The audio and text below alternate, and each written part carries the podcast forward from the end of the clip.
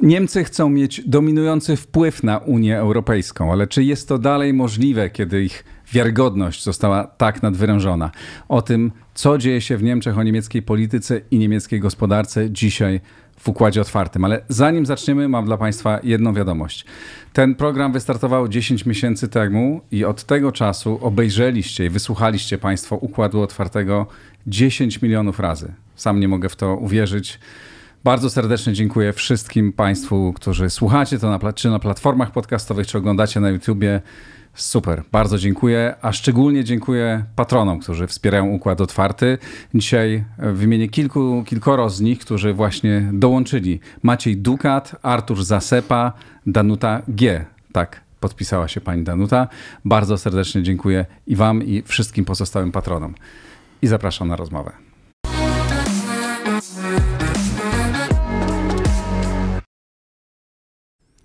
Sebastian Płóciennik, ekspert Ośrodka Studiów Wschodnich. Dzień dobry. Dzień dobry. Czy Niemcy mają szansę na odgrywanie dalej tak dominującej roli, jaką odgrywały do tej pory w Unii? No, pewne cechy y, Niemiec się nie zmieniły. Nadal jest to największa gospodarka strefy euro i Unii Europejskiej. Nadal jest to największa populacja y, naszego regionu.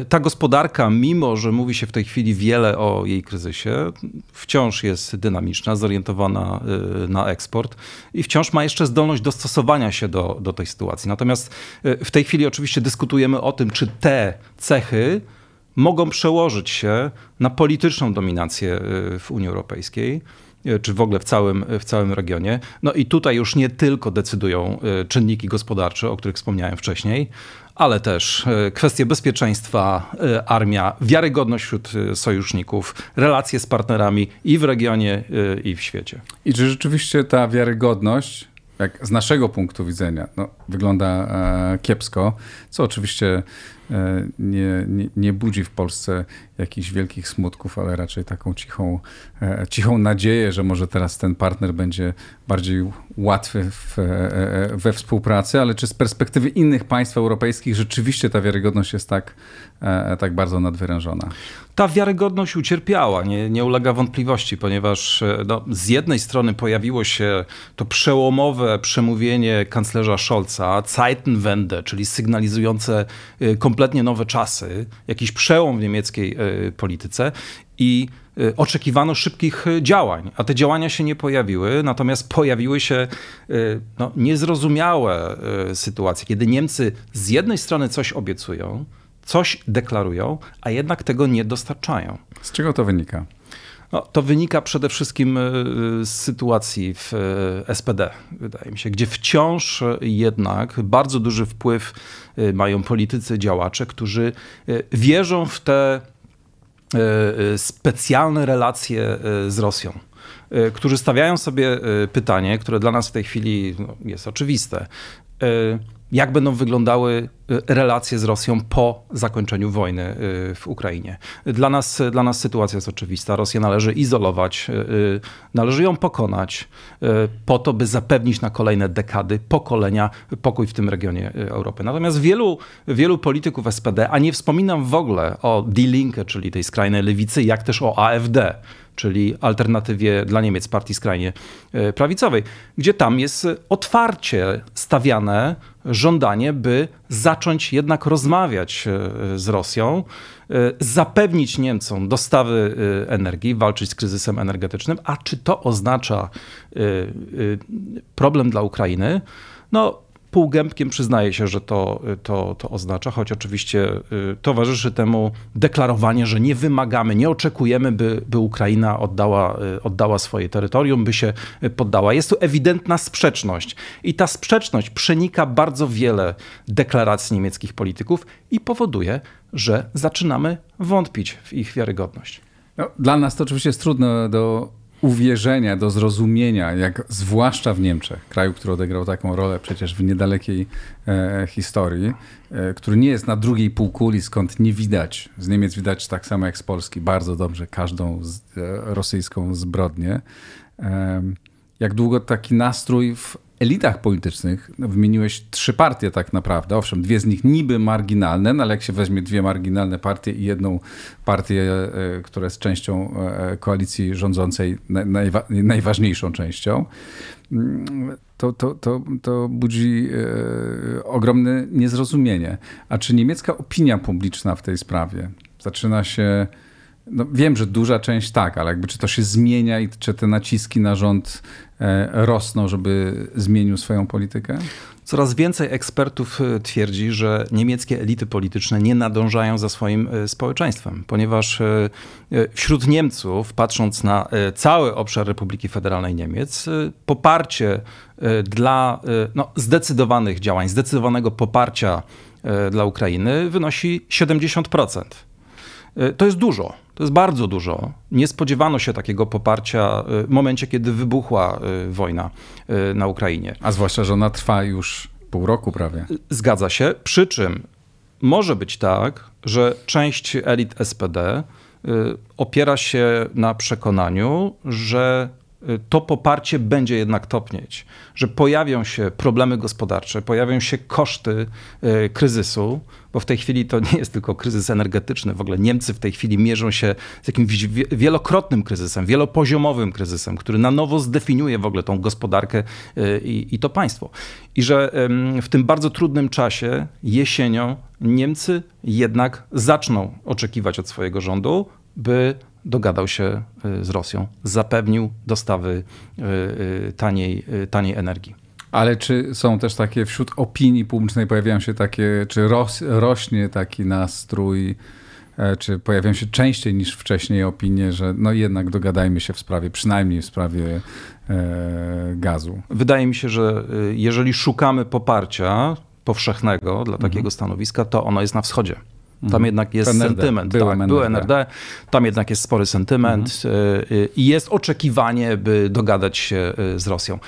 Czy Ale... to jest tak, przepraszam, że ci wejdę w słowo, czy to jest tak, że Scholz po prostu brutalnie, tak samo jak politycy na całym świecie, jak w Polsce, kalkuluje, tak? No wiem, że to jest złe, wiem, że większość opinii publicznej jest po drugiej stronie, no ale te moje 20 parę czy 30 parę procent, które może zagłosować potencjalnie na mnie, to jest właśnie tutaj. W związku z tym ja jestem związany e, ich opinią i muszę to robić, i w związku z tym tak naprawdę nie zmienię swojej polityki. Scholz na pewno kalkuluje, jest kanclerzem, przewodzi bardzo trudnej e, koalicji i zależy mu na tym, by ta koalicja przetrwała by nie mówiono o tym, że już za chwilę potrzebne jest głosowanie wotum zaufania mhm. do kanclerza, a to się w tej chwili pojawiło. Jeżeli zakładamy tą racjonalność, to ona na razie w tej chwili nie przynosi oczekiwanych efektów, ponieważ notowania SPD spadają. W tej chwili w sondażach przewodzi nie tylko CDU opozycyjna, kierowana przez Friedricha Merza, który wczoraj zresztą był w Warszawie i mówił wyraźnie, że popiera polskie stanowisko w, w sprawie wojny na Ukrainie i też popiera tą transformację energetyczną. Chciałby, żeby ona dokonała się jak najszybciej.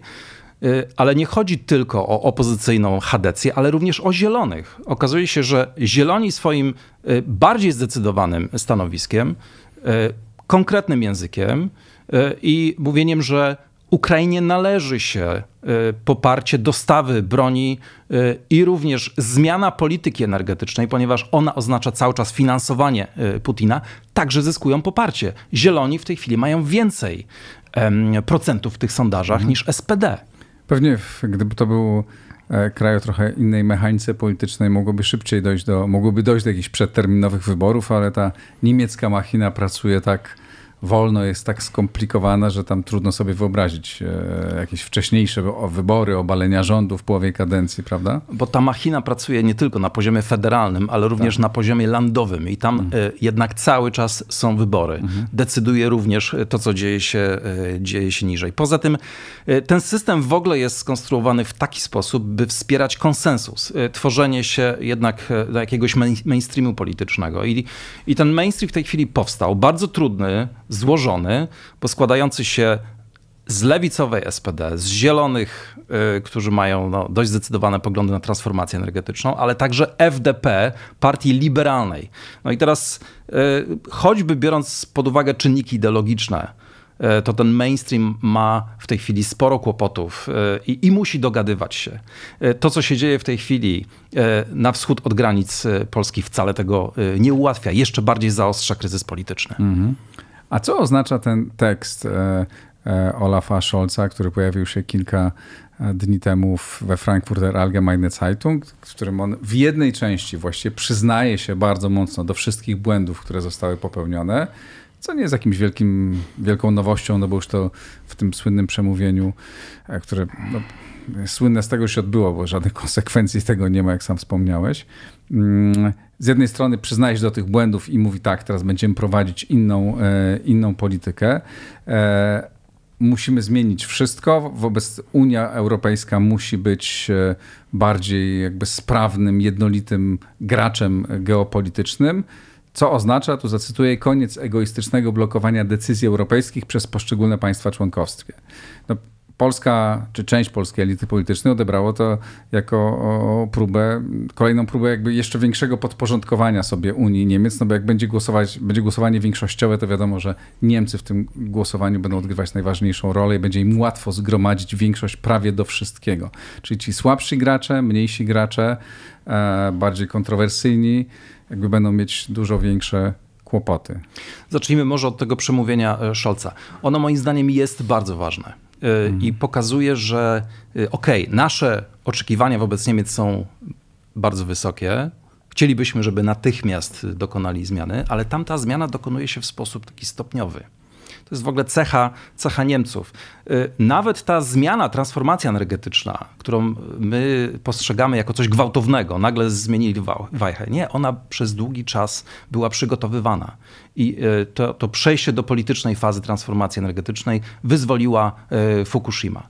Więc doceńmy to, że Niemcy jednak zmieniają swoje nastawienie wobec Rosji, pewne rzeczy są już po prostu nie do przejścia. Nie ma powrotu do takich relacji w polityce energetycznej z Rosją, jakie były. I to mówi, o, o, tym mówi otwarcie Scholz. Do połowy 2024 roku nie będzie już rosyjskiego y, gazu. Takie są założenia rządu. Gdyby ktoś powiedział mi to rok wcześniej, że do połowy dekady Niemcy coś takiego zrobią, to bym nigdy w to nie uwierzył.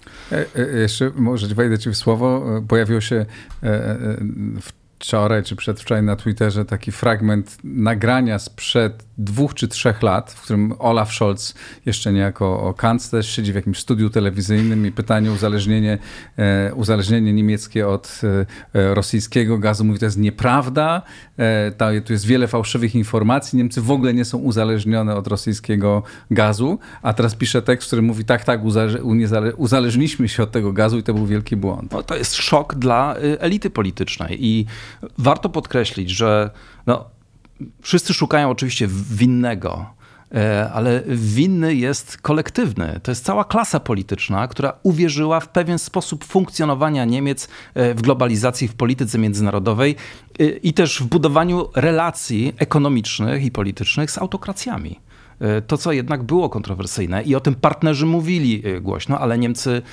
jednak no, nie zwracali na to dostatecznej uwagi. I teraz co do tej kwestii europejskiej. Zróżnicowanie integracji w Unii Europejskiej jest czymś, co Niemcy od zawsze akceptują. Strefa euro jest dowodem zróżnicowania integracji. Strefa Schengen. Jest wiele, wiele innych funkcjonalnych obszarów, które pokazują, że integracja niekoniecznie musi dotyczyć wszystkich członków, państw członkowskich ugrupowania. Natomiast to, co było dla Niemców, wydaje mi się bardzo istotne, to to, by nad tą zróżnicowaną integracją była jednolita czapa polityczna. Jedna komisja, jeden parlament, jedna rada. Trochę w której to... dominującą rolę, od... w których to wszystkich ciałach dominującą rolę odgrywają Niemcy. Ale jednak jest to uniwersalna struktura. Trochę ją naruszyło y, zbudowanie strefy euro, powstała Eurogrupa, y, powstał też y, no, jednak inny urząd komisarza do tych spraw walutowych z jakimiś specjalnymi kompetencjami. W każdym razie to było, wydaje mi się, podstawowe założenie polityki Merkel. I być może w tej chwili Niemcy od tego założenia y, chcą odejść, y, bo uważają, że y, integracja europejska w tym kształcie, czyli zróżnicowania funkcjonalnego, ale jednolitej czapy politycznej, nie pójdzie dalej. Jeżeli Unia Europejska ma stać się potęgą globalną, to potrzebuje innych mechanizmów uzgadniania decyzji politycznej. Ale czy problem rzeczywiście Unii Europejskiej jest w trybie uzgadniania decyzji politycznych? Czy problem jest w mentalności, w e, nieprawdopodobnie rozbudowanej e, administracji, e, w nieprawdopodobnie rozbudowanej legislatury całej, która nie wyzwala tego, co wyzwala Dolina Krzemowa, prawda, i, i, i wolność gospodarcza, bo tutaj Europa przegrywa, czy jakby no nie, nie, nie wygrywa w każdym razie e, ze światem. No to tutaj musimy otworzyć trochę e, szerszy front e, mhm. dyskusji, mianowicie czym jest konkurencyjność modelu anglosaskiego, mhm. a czym jest konkurencyjność modelu niemieckiego, kontynentalnego. I powiedzmy jeszcze wschodnioazjatyckiego, prawda? No właśnie Japońsko-koreańskiego.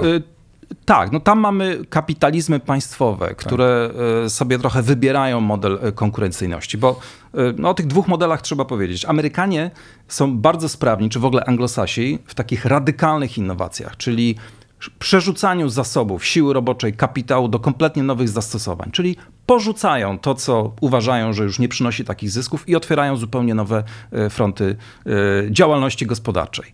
Na tym są, dzięki temu mają ogromne zyski, ale też płacą ogromną cenę za ryzyko.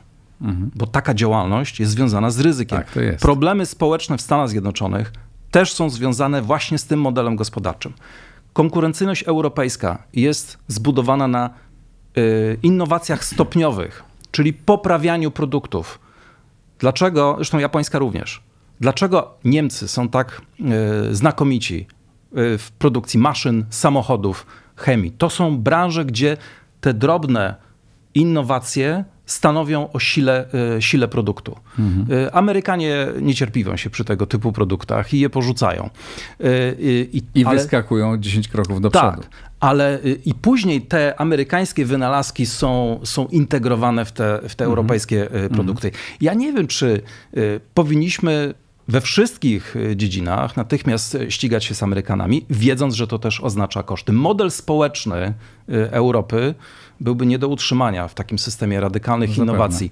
Dlatego może wyjściem mhm. jest integrowanie takich rozwiązań, jak Skandynawowie stosują, którzy kreatywnie łączą wolny rynek, elastyczność y, z wysokim poziomem y, osłony socjalnej. Okej, okay, ale wróćmy, do, wróćmy do, do Niemiec. Czy twoim zdaniem jakby ta propozycja, którą składa Scholz, tak naprawdę za nią kryje się, bo trudno uwierzyć, kryje się wiara w to, że chcielibyśmy, żeby Unia Europejska cała była wspaniała i się fantastycznie rozbijała. No, każdy walczy o swoje interesy. Niemcy umiały to robić przez ostatnie kilkadziesiąt lat w sposób e, znakomity, perfekcyjny. E, czy to jest próba zwiększenia wpływu Niemiec i czy to z naszego punktu widzenia jest niebezpieczne, czy być może to jest dla nas też dobre? Wydaje mi się, że powinniśmy zrozumieć, że podstawą e, integracji europejskiej uzasadnieniem, y, aksjologią, która w tej chwili dominuje w debacie zachodniej, nie jest już druga wojna światowa. Nie jest już pokonanie y, tych y, złych demonów przeszłości, tylko pozycja Unii Europejskiej w świecie. Mhm. Pozycja w ogóle regionów w świecie. I to oznacza jednak bardzo ważne przesunięcia. Mniej istotne stają się takie wartości jak y, absolutna równość wszystkich państw członkowskich. Bardziej istotne stają się kwestie technokratyczne, Czyli musimy szybko podjąć decyzję, szybko przegłosować jakąś, jakąś, jakąś, jakiś problem, znaleźć rozwiązanie. Nam się wydaje, że, po to, żeby że... odpowiedzieć na, na, na wyzwanie ze strony Chin hmm. czy, też, czy też USA. Ale mi się wydaje, że nie chodzi o o to, że musimy odpowiedzieć my jako Unia Europejska na wyzwanie Chin, tylko musimy my jako Niemcy dobrze z tego wyjść. Tak samo jak my myślimy my jako Polska, Francuzi, my jako Francja. Znaczy nacjonalizmy i egoizmy są większe niż e, kiedykolwiek.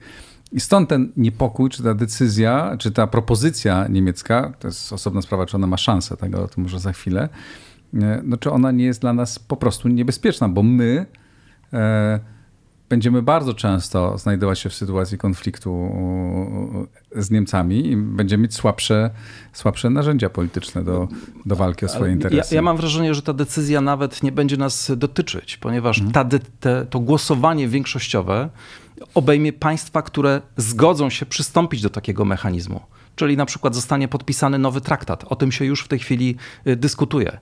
E, zresztą. A co to nowy traktat, który by dotyczył tylko części na przykład, Unii Na przykład strefy euro. Na przykład mhm. strefy euro, który rozszerzyłby integrację na politykę zagraniczną, politykę bezpieczeństwa, również na e, kwestie socjalne. Czyli w tym momencie dokonuje się takie zróżnicowanie e, integracji, ale już też na poziomie politycznym.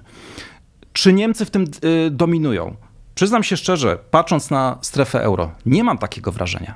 Strefa euro, y, choćby przyjrzyjmy się decyzjom Europejskiego Banku Centralnego, właściwie wspiera przede wszystkim południe, ogłaszając kolejne programy skupu obligacji. Ta polityka jest bardzo krytykowana y, w Niemczech, hmm. uważana za coś, co jest nie tyle szkodliwe z niemieckimi interesami, co jest po prostu sprzeczne z niemieckim wyobrażeniem, jak ma funkcjonować y, y, gospodarka. Przyjrzyjmy się też, kto, kto kieruje tymi europejskimi instytucjami. Francuska, Włoch, prawda? Więc ta kwestia tej dominacji niemieckiej jest bardzo dyskusyjna.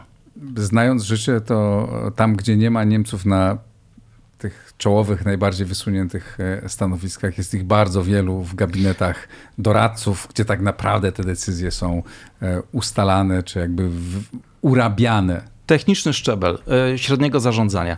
Jeżeli szukamy krajów, które w tej chwili w tej sferze gospodarczej, w strefie euro rzeczywiście rozdają karty, to o tym mówi się otwarcie w Brukseli. Włosi i Niemcy. Mhm. Włosi też. Tak, Aha. absolutnie.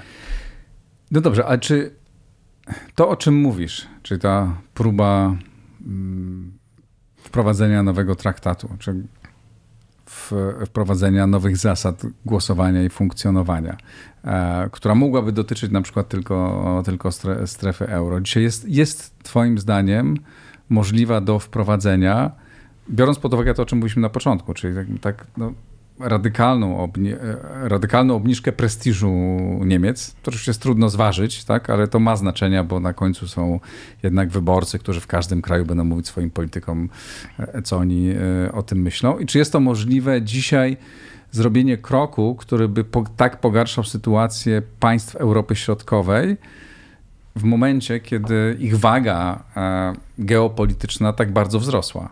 Szczerze, mało prawdopodobne. Aha. Wydaje mi się, że nawet e, w niemieckiej debacie publicznej e, bardzo szybko będzie kontra e, wobec, tego, wobec takich pomysłów. Ponieważ z, z, jednej strony pragmatycznie oznacza to otwarcie gigantycznego frontu konfliktów politycznych w momencie, kiedy Europa potrzebuje jedności, czyli dyskusja o nowym traktacie. Bardziej prawdopodobne, i to mam wrażenie też coraz częściej słychać ze strony Hadecji, która ma przecież jednak bardzo duże poparcie w sondażach to y, jest pomysł takiej elastycznej struktury. W ogóle nie ruszamy tej czapy Komisji Europejskiej, Rady. To wszystko sobie funkcjonuje tak, jak trzeba. Parlament Europejski, w którym wszystkie państwa członkowskie są reprezentowane, to też jest wartość. To też jest wartość dla systemów demokratycznych w Europie. Natomiast pogłębiajmy integrację w małych grupach państw członkowskich. Teoretycznie dla nas brzmi to uspokajająco. Nie będzie głosowania większościowego, ale uwaga, te obszary będą tworzyć liderzy integracji, będą tworzyć standardy rozwiązań dla różnych obszarów i potem zostaniemy postawieni przed wyborem albo przystępować do tego, co zostało już ustalone, albo nie. Albo sami zaczniemy się stawać liderami w niektórych, e, niektórego rodzaju działaniach. Tak dzisiaj staliśmy się z dnia na dzień liderem w kwestii obronności e, e, w Europie w każdym razie. Tak, to może być dobry przykład, więc tego typu to pomysł... też pokazać, myślę, że też dla polskiej elicie, polskim politykom pokazało to, tak? No nam wszystkim, że zobaczcie, my, my naprawdę możemy odgrywać ważną, ważną rolę tak no, z dnia na dzień, tak? Minęło to wymaga miesięcy. budowania trwałych sojuszy. Tak. Trwałych układów mhm. powiązanych mhm. Interesami. No dobrze, to co, co z tego wszystkiego wynika dla relacji polsko-niemieckich? Jak my, czy możemy tę sytuację wykorzystać do tego, żeby a coś ugrać, albo żeby usprawnić te e, relacje, żeby zmniejszyć te napięcia tam, gdzie one są? E, czy na przykład ta sytuacja z gazem, kiedy Niemcy, z gazem, z ropą, tak? kiedy nagle okazuje się, że to my możemy pomóc e, Niemcom. E, czy jesteśmy w stanie im pomóc? Jesteśmy w stanie wykorzystać tę sytuację dobrze? Jesteśmy w bardzo ciekawym e, momencie relacji polsko-niemieckich.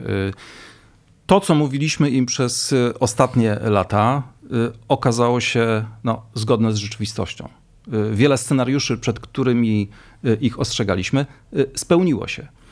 I Niemcy to doceniają. Jednak w, w, w, rozmowach pokazują otwartość. Przyjmujemy wasze argumenty. Problem jest w tym, że mam, mam wrażenie, że jesteśmy cały czas w trybie takim e, German bashing, to znaczy to dociśnijmy ich jeszcze trochę. Pokażmy im y, ich błędy jeszcze bardziej. My Niemcom. Tak, my Aha. Niemcom. Zaczyna my Niemcom. się, zwrócę uwagę, że zaczęła się właśnie być może najdłuższa kampania wyborcza w historii nowoczesnej Polski. Ona już trwa. I nie wątpię, że wątek niemiecki będzie eksploatowany przez Jarosława Kaczyńskiego, ponieważ zwłaszcza teraz jest jakby jest jeszcze bardziej, to jest jeszcze bardziej wdzięczne pole, tak? Znaczy ludzie, którzy e, uważają, że należy współpracować z Niemcami, no im grdyka po prostu się zaciskała wielokrotnie w ostatnich tygodniach, więc takie głosy na pewno będą padały na, spadały na podatny grunt, e, a każdy polityk to wykorzystuje, a zwłaszcza Jarosław Kaczyński. No i to jest problem, bo wydaje mi się, że otwiera się okno możliwości, by przekonać y, Niemców do y, kilku spraw, które są istotne też dla naszych interesów. Na przykład? Na przykład y, współpraca w dziedzinie energetycznej, wspólne projekty farm wiatrowych, gospodarka wodorowa, o której tyle się mówi, ale stosunkowo niewiele się robi. Dla Niemców to jest piekielnie ważny temat i przed wojną mówiono otwarcie, że współpraca z Ukrainą podstawą tej współpracy będzie właśnie wodór produkowany e, przy ukraińskich elektrowniach atomowych, więc temat cały czas jest na stole, tylko wymaga konkretnych projektów. Elektromobilność, kolejna sprawa. Odbudowa Ukrainy, projekty infrastrukturalne, szybka kolej, do Kijowa przez Warszawę. Tu już oczywiście mówię trochę może przesadzając, tak? bo to są takie wizjonerskie projekty, ale dokładnie o to chodzi. Mamy też bardzo wiele takich. E, Ale jeśli chodzi o współpracę gospodarczą, no to ona niezależnie od stanu napięć i tego, co e, czytaliśmy w niemieckich gazetach, e, co zapewne były suflowane niemieckim komentatorom przez część e, niemieckich polityków i co słyszeliśmy od części polskich polityków, e, to to była, to była jedna rzeczywistość, a druga rzeczywistość to po prostu rosnąca nieprawdopodobnie współzależność gospodarcza Polski. 140 miliardów e, euro. Tylko zwróćmy uwagę, i tu się pojawia jeszcze jeden bardzo ważny obszar współpracy. Globalizacja, która zmienia swoją naturę. Jeżeli uznamy konsekwencje wojny rosyjsko-ukraińskiej za trwałe, to to oznacza również rozpad tej struktury globalizacji, do której się przyzwyczailiśmy, czyli wielki niemiecki eksport y, na rynki y, światowe, współpraca z Chinami, współpraca z Rosją, współpraca z autokracjami, a my dostarczając półprodukty niemieckim firmom, także uczestniczymy w tym biznesie. I teraz jeżeli... Tu możemy stracić. Tu możemy stracić, ale uwaga, jeżeli niemieckie koncerny będą ściągać by zapewnić sobie bezpieczeństwo i również bezpieczeństwo gospodarce europejskiej. Część produkcji z Azji, bliżej tutaj europejskich łańcuchów dostaw, to my możemy być beneficjentami tego procesu. Ale to nie będzie decyzja wyłącznie gospodarcza, to będzie też y, decyzja polityczna. Janet Yellen nazwała to y, friendshoring, czyli takie robienie y, interesów, inwestycji z przyjaciółmi Mhm. Więc tutaj jest bardzo dużo polityki. Nie wiem, czy, nie wiem, czy dostrzegamy ten wymiar e, zmiany gospodarczej, która dokonuje się w świecie, ale ona będzie miała fundamentalne znaczenie dla relacji polsko-niemieckich. Na pewno. Jeszcze jedna bardzo konkretna rzecz. Czy Twoim zdaniem jest szansa na to, że Niemcy zatrzymają proces zamykania swoich elektrowni atomowych? Jest duża Czy my możemy, to, to też możemy... Nasza presja już wywołała mhm. jakiś polityczny skutek. Dyskutuje się o tym. Przy czym no, dla Niemców największym, największym problemem będzie przetrwanie tej zimy. I w tej chwili pojawiają się pomysły, no, choćby home office'u, 5% e, zapotrzebowania na energię e, ponoć można w ten sposób zaoszczędzić e, i także przedłużenia działania elektrowni atomowych. Słyszałem nawet, że chodzi już nie tylko o te trzy, które miano które miały być zamknięte do końca roku, ale też o kolejne już zamknięte elektrownie. Zieloni ponoć są gotowi do kompromisu, są pod presją FDP i też HDC, więc sytuacja moim zdaniem zmierza jednak ku temu, by pojawił się tutaj kompromis w niemieckiej polityce, który jest też dla nas korzystny. Mhm. Czyli podsumowując, Niemcy słabną gospodarczo, słabną politycznie, ale nie tak bardzo, żeby nie być dalej e, największym graczem e, w Unii Europejskiej. Otwierają się nowe potencjalne możliwości do współpracy między Polską a Niemcami. Jakby nasza oni słabną, a my trochę, nasza waga trochę, trochę rośnie, tak? te, te różnice się zmniejszają, ale i rozumiem, że uważasz, że Niemcy nie, nie są w stanie doprowadzić do zmiany sposobu głosowania w Unii Europejskiej. Nie sądzę, jeżeli e, traktowalibyśmy ten scenariusz, scenariusz poważnie, to to zajmie wiele, wiele miesięcy, jeżeli nie lat. Przyjrzyjmy się, ile czasu zajęły poprzednie hmm. inicjatywy zmiany traktatów. Kiedy było dużo, dużo łatwiej. Dużo łatwiej. Tak, jasne. Sebastian Płóciennik, Ośrodek Studiów Wschodnich, bardzo serdecznie Ci dziękuję. Dziękuję bardzo. Dziękuję Państwu. To wszystko na dziś. Jeśli podobała Wam się ta rozmowa, zasubskrybujcie, a najlepiej wesprzyjcie Układ Otwarty na moim profilu w serwisie patronite.pl. Dzięki serdeczne, do zobaczenia i do usłyszenia.